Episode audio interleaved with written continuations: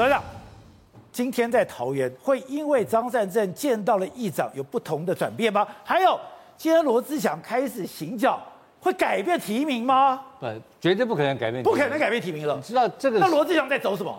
罗志祥是罗志祥在走快乐的嘛，快乐行走嘛。那这里面有个大背景，大家都没有搞清楚，到底是发生什么事情？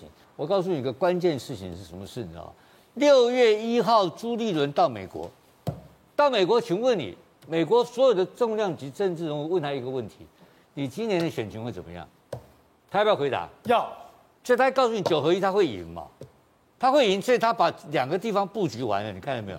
台北市蒋万安先提名，对，台北市我会赢，他这样讲。桃园张善政丢出去，百万谈呢，某对险呢，这个有回忆也会赢。绿董绿绿民进党就要皮皮剉，美国人接能不能接受？所以他这两这两个县这两个县市先放下去，是对老美交代，你知道吗？哦、他对老美交代完了，他才想说啊，您北北摔你高律师吧，这个是有前招跟后招，他这个招是做给美国人看的。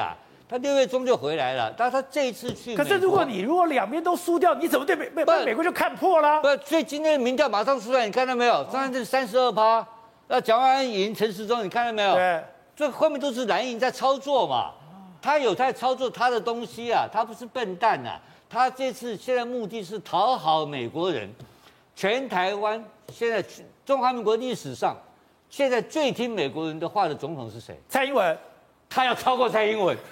他要去听美国人的话，他要去抱美国人大腿。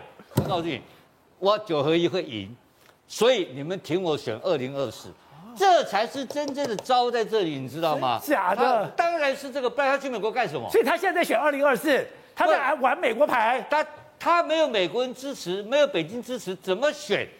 他的民调怎么搞嘛？第二个问题，你看我们这个邱议长的政治智慧多高啊？对，他知道。这个拍戏大大饼啊，这个恰到坏处，快点收摊，快点收摊，对，收到，不再给我咽下去，咽下去哦。